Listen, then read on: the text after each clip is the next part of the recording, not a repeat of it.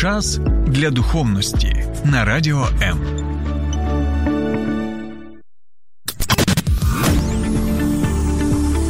Біблія під іншим кутом. Програма сторінками Біблії з пастором Сергієм Наколом.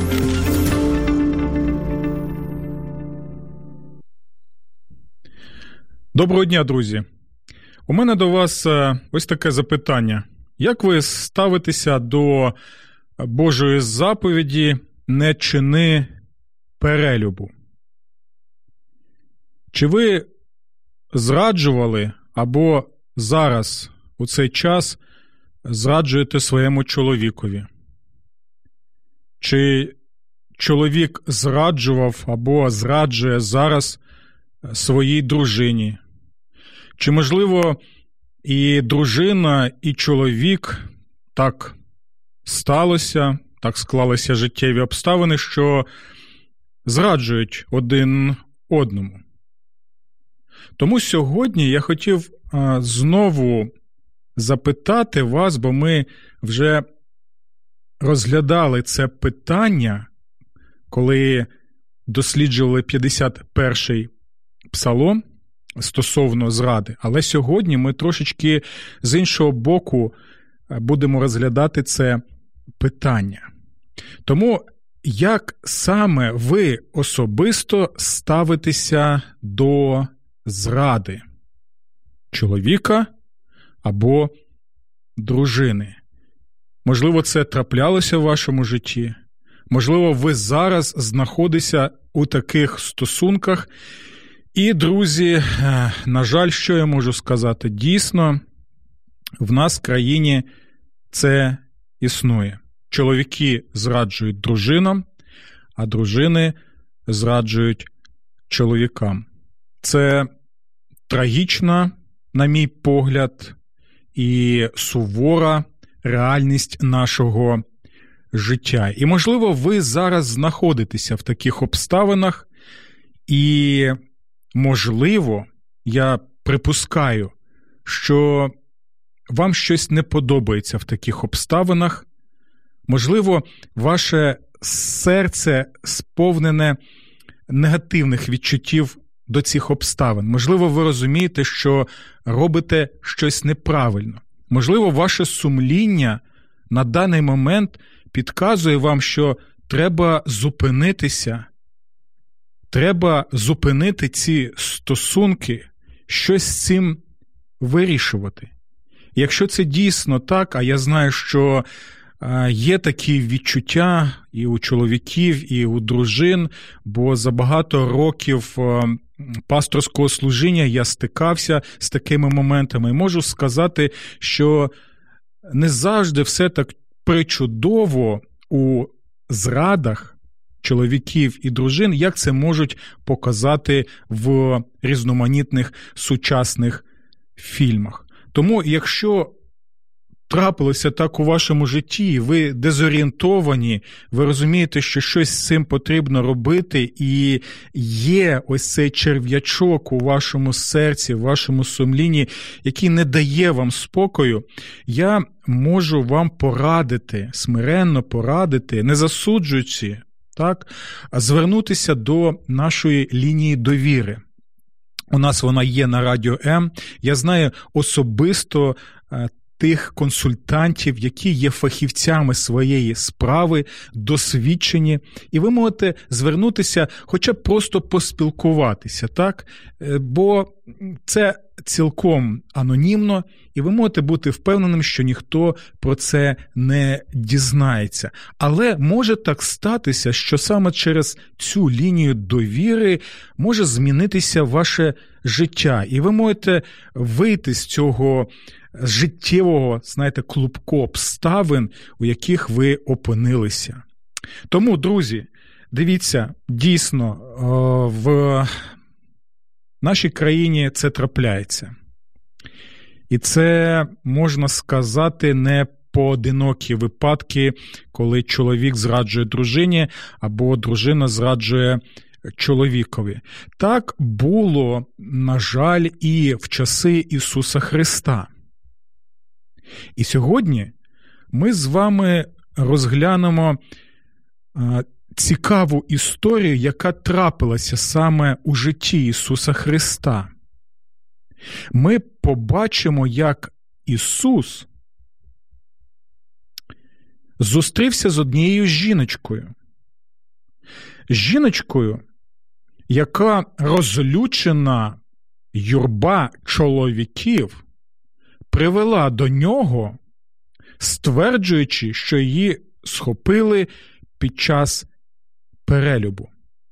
І ось в цій історії ми сьогодні побачимо силу прощення Божого, а також побачимо, наскільки огидним може бути вибіркове людське самоправедне правосуддя, те правосуддя, коли ти не бачиш перед собою людину і її серце і її обставини.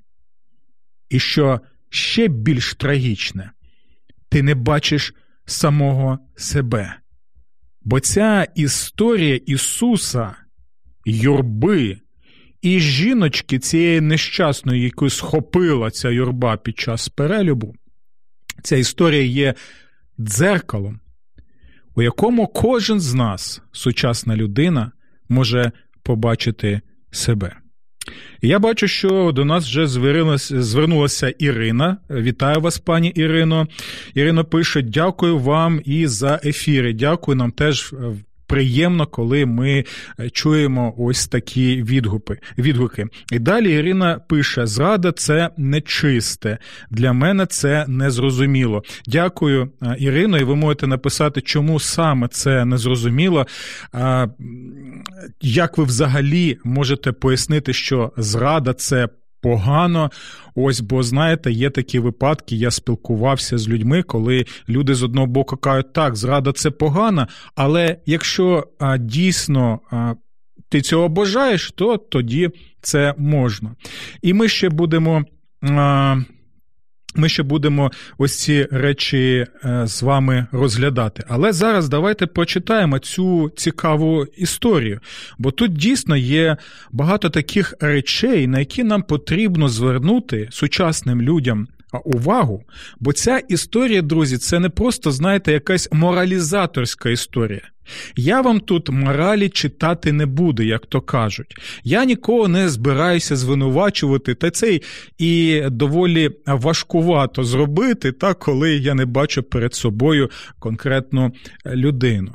Тут більша історія не про те, як читати моралі, і кому читати моралі, і яким чином читати моралі.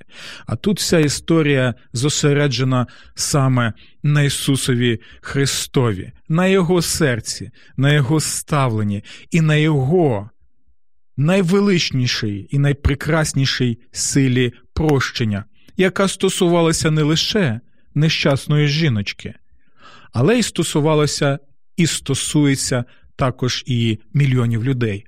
Я сподіваюся, що і нас з вами. Давайте прочитаємо.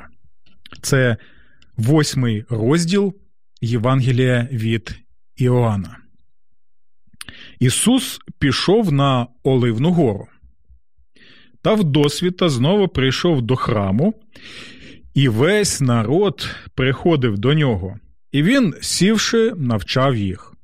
Ну, чудово, добре, це прекрасно, коли можна прийти і слухати Ісуса, як зараз ми з вами слухаємо Боже Слово в цій програмі. А от книжники і фарисеї, зверніть, до речі, увагу на цих діячів.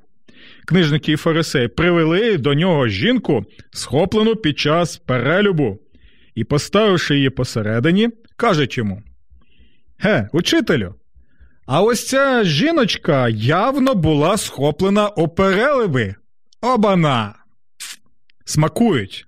Смажене таке в них є, так? Далі читаємо.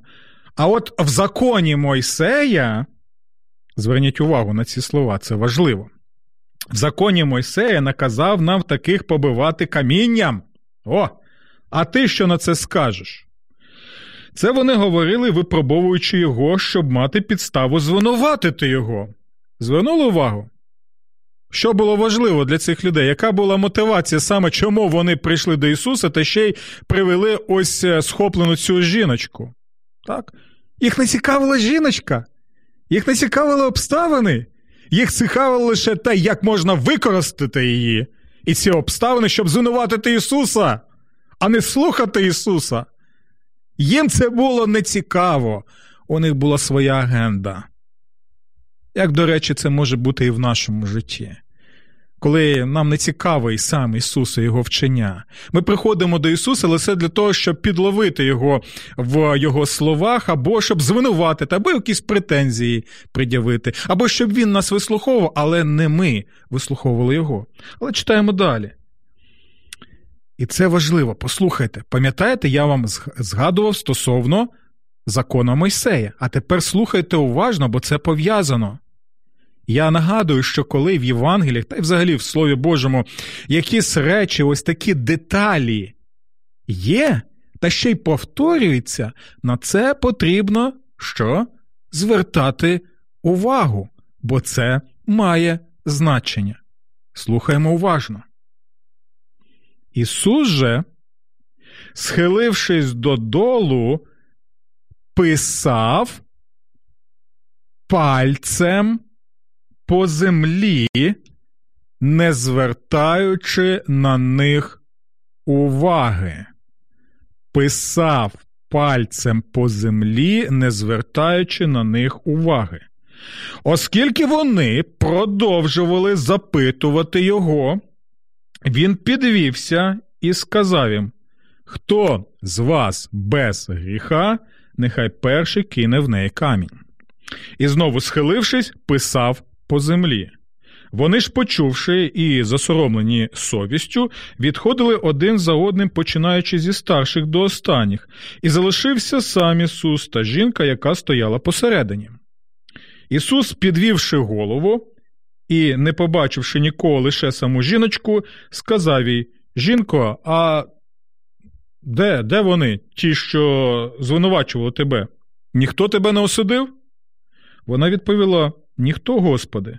А Ісус їй сказав: Я тебе також не засуджую, іди і відтепер більше не гріши. Ось така ось цікава історія. Я думаю, що це не була єдина історія у той час, як це було протягом багатьох століть. І такі історії можуть траплятися і в нашому житті, в нашому контексті. Так? І дійсно, по-перше, нам потрібно зрозуміти одне. Зрада чоловіка або дружині в контексті законного шлюбу це гріх. Слово Боже чітко і ясно про це каже. Подобається нам це, не подобається. А Можемо ми якісь виправдання знаходити, але це факт і це реальність. Зрада, перелюб це гріх. Це не просто гріх, це трагедія трагедія людей, трагедія шлюбу, трагедія, яка впливає на відносини не лише чоловіка і жінки, дружини, а також впливає і на їх дітей. На їх обставини, на їх рідних, на їх близьких, і це має далекосяжні, на жаль, далекосяжні а, речі, які можуть також і впливати на життя і дітей, і навіть онуків. Тобто ми повинні знову і знову розуміти усю трагічність перелюбу і усю трагічність наслідків перелюбу. Я сподіваюся, що це ми чудово розуміємо. У той же час є багато різноманітних обставин, до яких до яких призводять різноманітні відносини і наслідки, і багато консультантів можуть про це розповісти, та й просто люди, які стикнулися з цим. Життя різнобарвне, життя різнокольорове, життя доволі складне. Є величезна кількість різноманітних обставин, чому може трапитися саме зрада і чому може трапитися перелюб.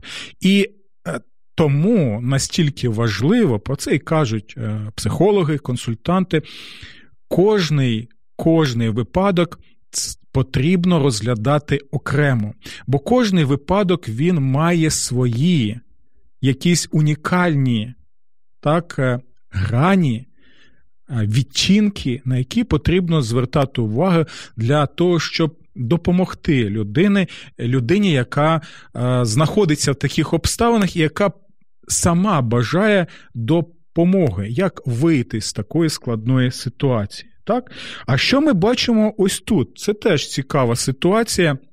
Ми бачимо, що Ісус навчає, приходять книжники і фарисеї, так, і ми можемо побачити, що їх головна мотивація була не почути від Ісуса вчення. Вони самі собі були вченням, вони самі все знали і розуміли. Все, що їм потрібно було, це звинувачити Ісуса. І по-друге, от уявіть таку ситуацію, ця юрба юрба книжників, фарисеїв це чоловіки були. Зверніть на це увагу, саме чоловіки, юрба. так? І Уявіть собі, Ісус вчить, тут вони втручаються, забігають, галасують і пальцем показують на цю нещасну жіночку, і ви можете уявити, е, в якому вона стані тоді знаходилася, так, і всі кричать, так, е, звертають на неї увагу, ось розпусницю, яку схопили, ой, це щось неймовірно, так, яка ось зробила перелюб, і там зверніть увагу, там звертається звертається яким чином? Що вона була схоплена під час перелюбу. Ось ось повія! Як то там, знаєте, у нашій бабусі, так, під е, парадними, під під'їздами сидять там. Прийдесь якась дівчина таке проститутка, так? Ось, і знаєте, така смажена подія, посмакувати можна. Багато цих чоловіків. І дивіться, це важливий момент. Її схопили під час перелюбу. Жіночку схопили під час перелюбу. Жінка, перелюбниця є. Її привели до Ісуса. Стоп, стоп, стоп, я щось не розумію. А де її коханець? Де її коханець? Вона що? З гумовою лялькою там була у вигляді коханця? Яка здулася. Чи там а, був привид якийсь, можливо, який розвіявся? Якщо ви такі праведні, книжники і фарисеї, якщо ж ви так хочете справедливості такої величезної, то чому ви привели лише жінку? Вона що, чинила перелюб сама з собою? Чи був конкретний чоловік, її коханець? То де коханець? Гей, гей, праведні чоловіки, де коханець? І вже в цьому ми можемо побачити величезні друзі проблеми.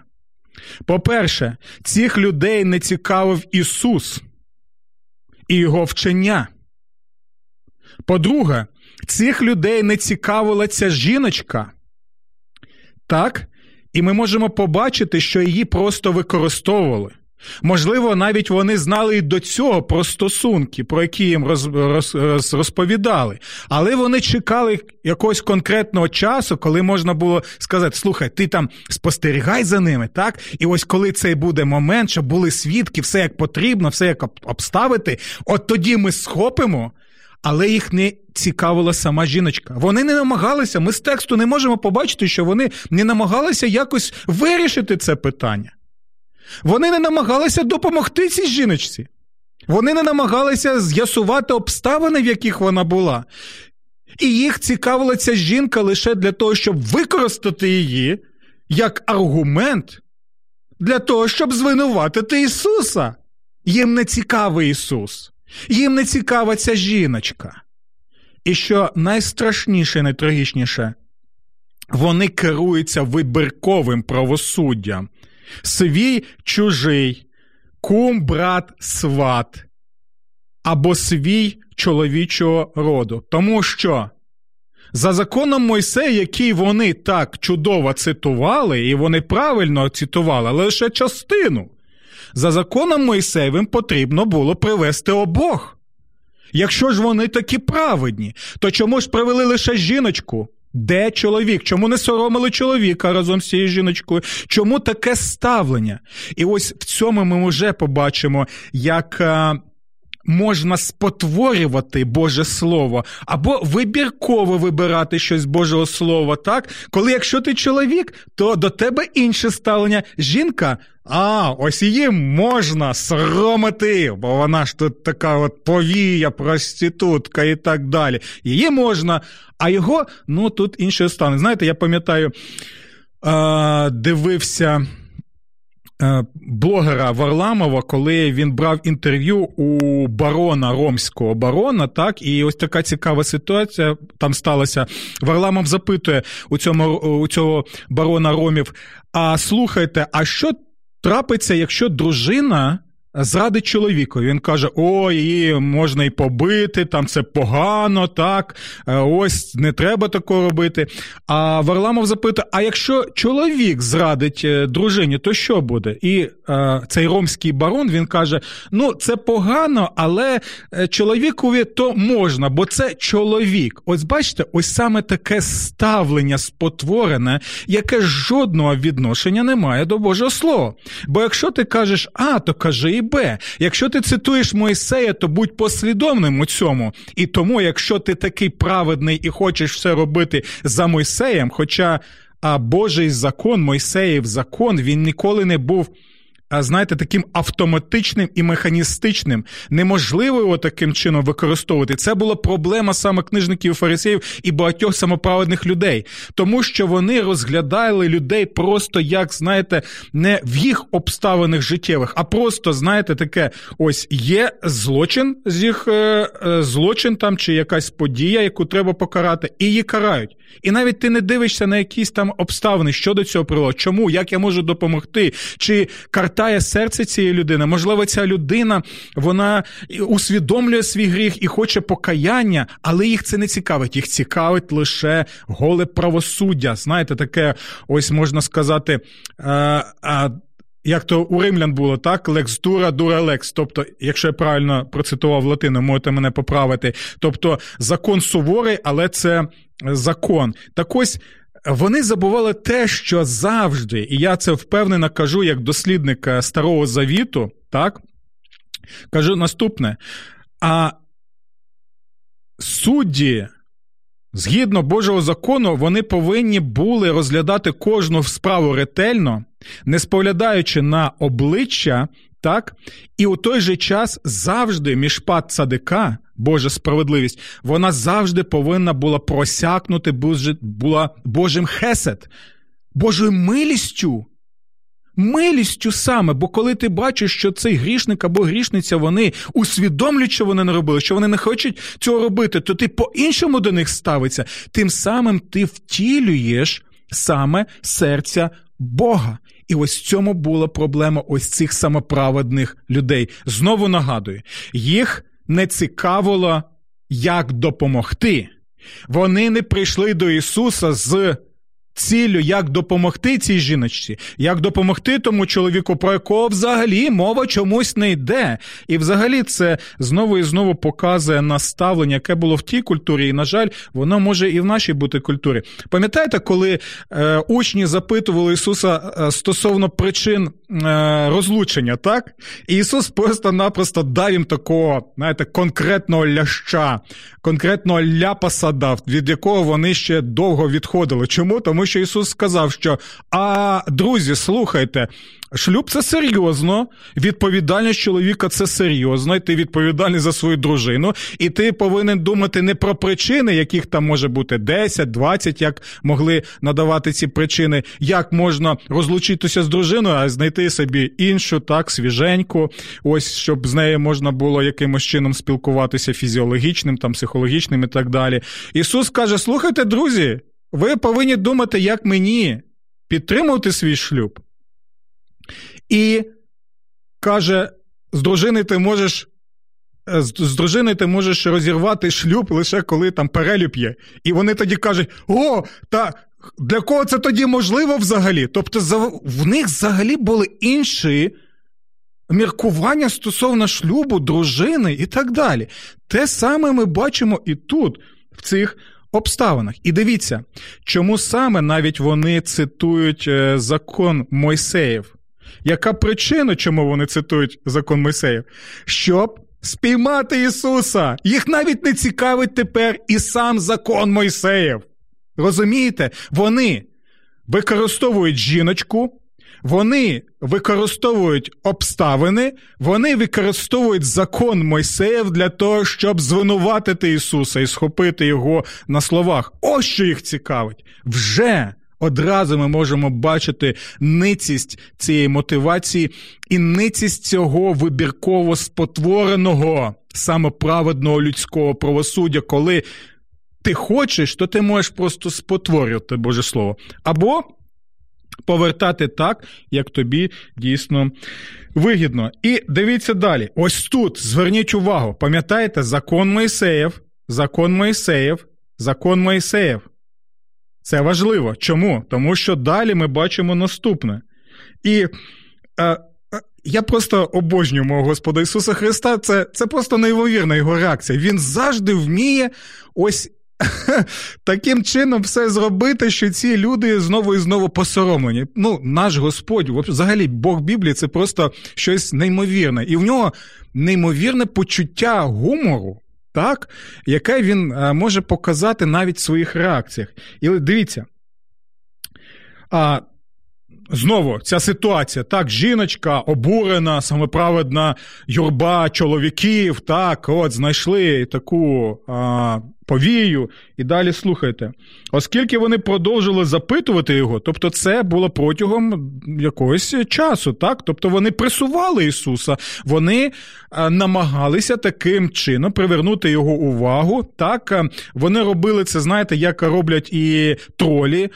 Так, е, різноманітні в наших соцмережах, так, щоб привернути увагу. І ось ці тролі нарешті знаходяться навколо Ісуса. І слухаємо далі. Оскільки вони продовжували запитувати його, він підвівся і сказав їм: Хто з вас без гріха, нехай перший кине в неї камінь. Так? Але перед цим ми що читаємо? Але Ісус, схилившись додолу, писав пальцем по землі, не звертаючи на них увагу. Писав пальцем до землі. Чому це важливо? Чому двічі повторюється це в цій історії? Пам'ятаєте, я сказав, що звертайте увагу на вислів закон Мойсеїв. Чому? Бо коли чули закон Мойсеїв, то посеред іншого згадували яку подію, яка сталася, коли Господь дає скрижалі Мойсею, і там написано чітко і конкретно: ці скрижалі Мойсеїв, які Бог дав, скрижалі Божого закону, вони були написані чим? Слухайте уважно. Вони були написані самим пальцем Бога. Почули? І це не співпадіння, бо Боже Слово завжди воно пояснює своє слово. Чому Йоанн, який з самого початку свого Євангелія показує, що Ісус є Бог, справжній Бог в плоті, який прийшов на цю землю, що це той Бог, який діє в історії Ізраїля протягом всіх всіх століть і тисячоліть. Чому він саме тут, в цьому контексті, пов'яючи з скрижалями Мойсеєвим, законом Мойсеєвим, він каже, що Ісус пише пальцем, пальцем пише по землі. Це пов'язується саме з тим, що ці люди прийшли до Ісуса, до як Бога, до плоті, який сам своїм пальцем, як про це ми читаємо у Старому Завіті, дав цей закон, і тому він краще знає, яким чином пояснювати цей закон, і що насправді означає не чини перелюбу, і як ставитися до людини, яка розуміє свій гріх, яка усвідомлює усвідомлює цей гріх і яка готова піти на те, щоб відмовитися від саме цих стосунків. Розумієте? Ось чому Йоанн і пише, що Ісус пальцем писав по землі. А тут цікава річ, чому саме пальцем е, ми ми знаємо, але в Старому Завіті ми можемо побачити, що Бог писав пальцем на скрижалях кам'яних, так? А тут по землі. Чому? Знову згадуйте перший розділ Євангелія від Йоанна, що Бог став людиною, прийшов на землю. Таким чином, що тут ми можемо показувати? Бог який був на небі і дав Моїсеєві скрижалі. Тепер він на землі, і він на землі своїм пальцем, в плоті пальцем, тепер конкретним пальцем. Пояснює своїм життям і своїм ставленням до людей, яким повинно бути розуміння його закону, втілення якого закону, і що означає Божий хесед, Божа милість до тих людей, які усвідомлюють свій гріх і готові вже відмовитися від цих грішних стосунків. Наприклад, якщо мова йде і про перелюб. І ось чому. У цьому контексті Ісус звертає увагу цієї юрби на наступні речі: хто з вас без гріху перший кинь в неї камінь? Ісус привернув увагу не на те, щоб пояснювати, чому перелюб це погано, бо всі розуміли, що перелюб це погано. Ісус звертає увагу на щось інше. Його ціллю було у цьому контексті показати цим самоправедним людям з окремим визначеним правосуддям, так, е, з правосуддям вибірковим, щоб вони звернули увагу тепер на своє серце. Бо увесь час вони не звертають увагу на Ісуса, вони не звертають увагу на його вчення, вони не звертають увагу на цю жіночку, вони не звертають увагу на її коханця, якого взагалі нема. Вони не звертають навіть увагу, а просто використовують закон Моїсеїв, і вони цим всім не звертають увагу на своє серце. І ось Ісус одним ударом прямо в серця їх показує. Слухайте, ви так нічого не зрозуміли. Ви так нічого не зрозуміли. Чому я прийшов на цю землю? Ви хоч розумієте, що я міг, якщо був я такий, як ви, всіх вас взяти за вуха, всіх вас взяти за вуха, привести на судилище перед Отцем моїм небесним і діяти, як ви зараз дієте. І в мене було повне право так діяти і сказати за законом Мойсеєвим, якщо ви так вже хочете це все. Я можу вас знищити. Чому? Тому що в якому контексті. Ми читаємо взагалі ось цю історію в контексті, коли книжники і фарисеї не бажали прийняти Ісуса як Христа. Про це йде мова в сьомому розділі. Про це далі йде мова в восьмому розділі. Вони не приймали його як Спасителя, як свого Месію. А що це було? Це була зрада свого Господа згідно закону Мойсею, бо якщо ти не приймаєш свого Господа, то ти згаджуєш Господа, особливо коли ти. Усе робиш для того, щоб знищити його, ще й обвинувачити його, ще й підставити його, щоб ще й зловити його е, в його словах. А, Так, у нас теж тут запитання. Доброго дня, скажіть, будь ласка, до якої конфесії ви належите? Я вам напишу, до якої я конфесії належу. А ви можете написати, е, Любо, як ви думаєте, до якої я конфесії належу, і чому саме ви написали таке запитання? Дякую. Але зараз давайте звернемо увагу саме на е, цей текст і на Господа Ісуса Христа. Ми можемо побачити, що Ісус показує наступне. Слухайте, ви всі самоправедні такі, які просто використовуєте всі ці обставини, з які використовуєте людей. Зрозумійте одне, хто ви є, і що я міг би з вами зробити, якщо б я керувався саме таким вибірковим правосуддям, якщо моє ставлення до людей, до гріха, до грішних людей було лише таким, як у вас, а не було просякнуто моїм хесед моїм милосердям, моєю любов'ю, ось чому я прийшов. Я прийшов, тому що ми читаємо в цьому ж Євангелії, ось яким чином Бог полюбив світ. Він віддав сина свого єдинородного, щоб кожен, хто вірує в нього, не загинув, але мав життя вічне. У цьому була проблема самоправедних книжників у фарисіїв. Вони всіх бачили, лише тільки себе не бачили. Вони всіх використовували у цьому контексті лише щоб не звертати увагу на себе. Але коли сам Бог в плоті, законодавець, який дає цей закон, справедливий, святий закон приходить на цю землю, він той же час показує: слухайте, слухайте, в мене не лише є чистий закон, в мене є ще милість і любов до того, хто відвертається. І я впевнений, що ця жіночка, бо в цьому Євангелії ми можемо побачити, як і в інших, що Ісус міг а, читати серця людей. Ми можемо побачити, що ця зіночка усвідомила, в якому вона була стані, і ось чому, бо інакше не могло бути. Ісус каже: Іди, іди і більше не гріши. Ось серце Ісуса, ось сила прощення до кожного, хто усвідомлює свій гріх і який готовий від нього відмовитися. І що найважливіше, ми думаємо, що лише такі явні гріхи перелюб. Це серйозний гріх. Я ще раз наголошую на цьому і підкреслюю, це серйозний гріх, і це призводить до трагічних наслідків. І я попереджаю про це. Тому звертайтеся за допомогою. Якщо ви в таких знаходитеся обставини, вас не будуть звинуватити. Будемо разом намагатися, як вийти з цієї ситуації. Але і в той же час пам'ятайте завжди що якщо ви звертаєтесь до Ісуса і кажете, я розумію, я усвідомлюю, я вже втомився, я вже втомилася від цих відносин, я вже втомилася від цього грішного життя, я усвідомлюю, що я грішна людина, яка потребує Божої любові, Божого прощення. Господи, прости мені. Тоді Ісус каже: Я не буду звинувачувати тебе. Іди і далі вже так не гріши. Ці слова він сказав цій жіночці. Ці слова він каже і зараз. Це Божа гарантія. І це Божа обітниця для усіх нас, грішників і грішниць. Нехай в вашому житті буде Ісус Христос, люблячий, прощаючий, який і вам дасть це прощення. До нових зустрічей в нашій програмі Сторінками Біблії на радіо Сподобався ефір? Є запитання або заперечення? Пиши радіом.ua